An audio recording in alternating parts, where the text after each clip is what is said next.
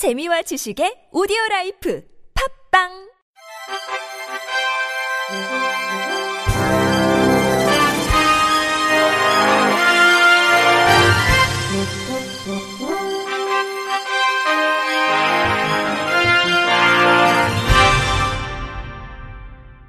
청취자 여러분 안녕하십니까?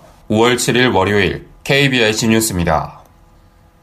학대를 당한 피해 장애인이 응급조치를 요청할 경우 피해 장애인 쉼터, 의료기관, 장애인 거주시설 등이 정당한 사유 없이 거부하지 못하도록 하는 법률안이 국회에 제출됐습니다.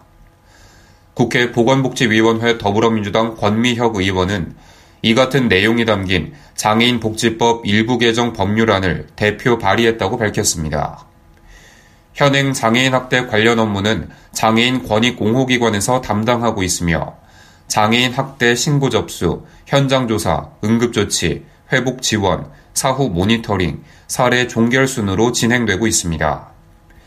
특히 장애인 학대 사건 처리의 핵심은 학대받은 장애인을 학대 행위자로부터 분리하는 응급보호 등의 조치지만 입법조사처에서 권의원에게 제출한 자료에 따르면 학대를 당한 장애인을 의료기관으로 인도할 경우 피해 장애인을 거부한 사례는 없었으나 가해자와의 분리를 위해 응급보호 요청을 할 경우 최초로 접촉한 기관에서 절반 이상이 거부해 응급보호 조치가 지체되고 있는 것으로 드러났습니다. 아동의 경우 아동복지법에 따라 학대받은 아동을 인도하는 경우 보호시설에서 정당한 사유 없이 이를 거부할 수 없도록 하고 이를 위반할 경우 과태료를 부과하고 있습니다. 이번에 발의한 개정안에는 학대를 당한 장애인이 적절한 보호를 받을 수 있도록 정당한 사유 없이 응급조치를 거부하지 못하도록 했으며 학대받은 장애인을 인도할 수 있는 대상기관에 장애인 거주시설, 피해장애인 쉼터 및 대통령령으로 정하는 시설을 추가했습니다. 권 의원은 학대를 당해 육체적, 정신적으로 고통받고 있는 피해 장애인들에게 적절한 응급조치를 조속히 시행하는 것은 이미 발생한 피해를 조금이나마 줄일 수 있는 최소한의 조치라며 법률이 조속히 통과될 수 있도록 최선을 다하겠다고 말했습니다. 국립장애인 도서관이 오늘부터 이달 25일까지 책나래 서비스 신규 회원가입 이벤트를 진행합니다. 대상자는 시각장애인 1에서 6급, 이외 등록장애인 1에서 5급, 장기요양 등급자 1에서 5급, 국가유공 상의자 1에서 5급 등입니다. 이번 이벤트는 책날의 홈페이지에서 회원으로 가입한 뒤 751개 참여 도서관 중 본인이 대출 회원으로 가입된 도서관을 나의 도서관으로 선택해 등록하면 참여할 수 있습니다. 신규 가입자 중 추첨을 통해 100명에게 모바일 문화상품권 만원권을 나눠주며 당첨자는 이달 31일 책날의 홈페이지에서 발표됩니다. 한편 책날의 서비스는 국립장애인 도서관이 2011년 시작한 서비스로 도서관 방문이 어려운 장애인이 원하는 자료를 신청하면 우체국 택배를 통해 집까지 무료로 배달해 줍니다. 대전광역시 시각장애인 연합회 동구지회는 지난 2일 동구 파남동 동진프라자 708호 사무실에서 개소식 및 현판식을 갖고 본격적인 업무에 돌입했습니다. 이날 개소식은 동구지회에 가입된 250여 명의 회원 중 60여 명의 회원과 김순희 구청 사회복지과장, 이상용 시각장애인 연합회장 및 자원봉사자 등이 참석한 가운데 진행됐습니다. 동구지회는 그동안 운영비 문제로 사무실 개소식을 미뤄오다 이번에 주연택 지회장이 취임하며 맑은샘교회 홍길표 목사의 지원을 받아 문을 열게 됐습니다.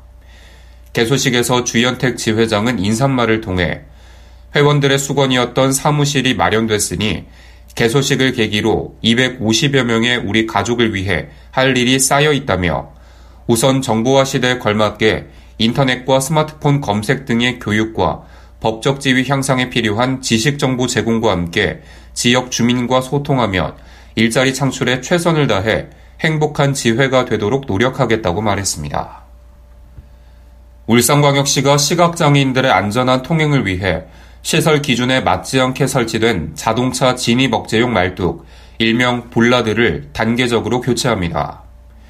울산시는 시각장애인 통행불편 해소를 촉구한 문병원 시의원의 서면 질문에 대해 전수조사를 실시한 결과 재질과 색채 등이 볼라드 가이드라인에 맞지 않는 말뚝은 총 560개라며 당장 전량을 교체하기에는 예산 사정상 어려움이 있어 단계적으로 정비 및 교체토록 하겠다고 답변했습니다.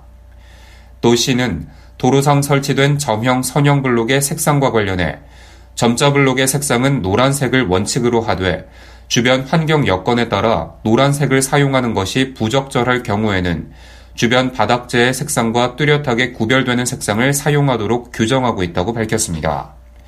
이어 시는 도로에 설치된 대부분의 점형 선형 블록은 시설 기준에 맞게 시공돼 있으나 일부 거리로 조성한 일부 구간의 점형 선형 블록이 시설 기준과 맞지 않게 시공돼 있는 실정으로 향후 조사 후 시설 관리 주체로 하여금 정비할 수 있도록 행정 지도할 예정이라고 덧붙였습니다. 예술의 전당은 오는 11일 IBK 챔버홀에서 시각장애인을 위한 음악이 빛이 되는 콘서트를 연다고 밝혔습니다. 본 공연에는 한국문화장애인협회 등을 통해 소개받은 시각장애인과 보호자 600여 명이 초대됐습니다. 이번 공연에서는 브람스의 헝가리 춤곡, 비틀즈의 Let It Be, Yesterday, 스페인 출신 시각장애 작곡가 로드리고의 아랑후에즈 협주곡 등이 연주됩니다. 아울러 임경신의 가야금, 플루트, 클라리넷, 현악 사중주를 위한 아리랑놀이 연주에는 시각장애인 가야금 연주자 김보경이 협연자로 참여합니다. 한편 이번 콘서트는 예술의 전당 사회공헌 활동의 일환인 문화 햇살 콘서트의 올해 첫 공연으로 홍승찬 한국예술종합학교 교수가 해설을 맡아 감상을 도울 예정입니다. 시각장애인이 후각을 통해 다양한 꽃향기를 감상할 수 있는 향기 정원이 울산 태화강 대공원에 조성됐습니다. 울산시는 태화강 국가정원 지정에 맞춰 태화강 대공원 내 5,000제곱미터 넓이의 유휴지에 대규모 꽃밭인 향기정원을 조성했다고 밝혔습니다.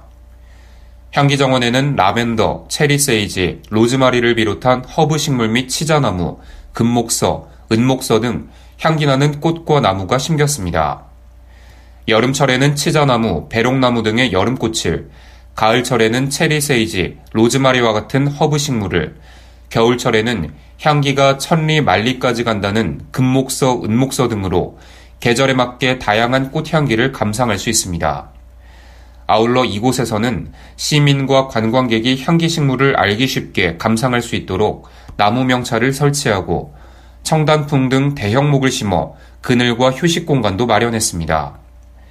울산시 관계자는 이번 사업은 태화강 대공원을 방문하는 시민들에게 색다른 사계절의 향기로 오감을 만족할 수 있게 할 것으로 기대되며 특히 시각장애인들도 후각을 통해 다양한 자연의 향기를 맡을 수 있을 것이라고 말했습니다. 세종시 시각장애인 연합회는 지난달 11일부터 시각장애인의 자립을 위한 바리스타 교육 행복 한 잔을 운영하고 있다고 밝혔습니다.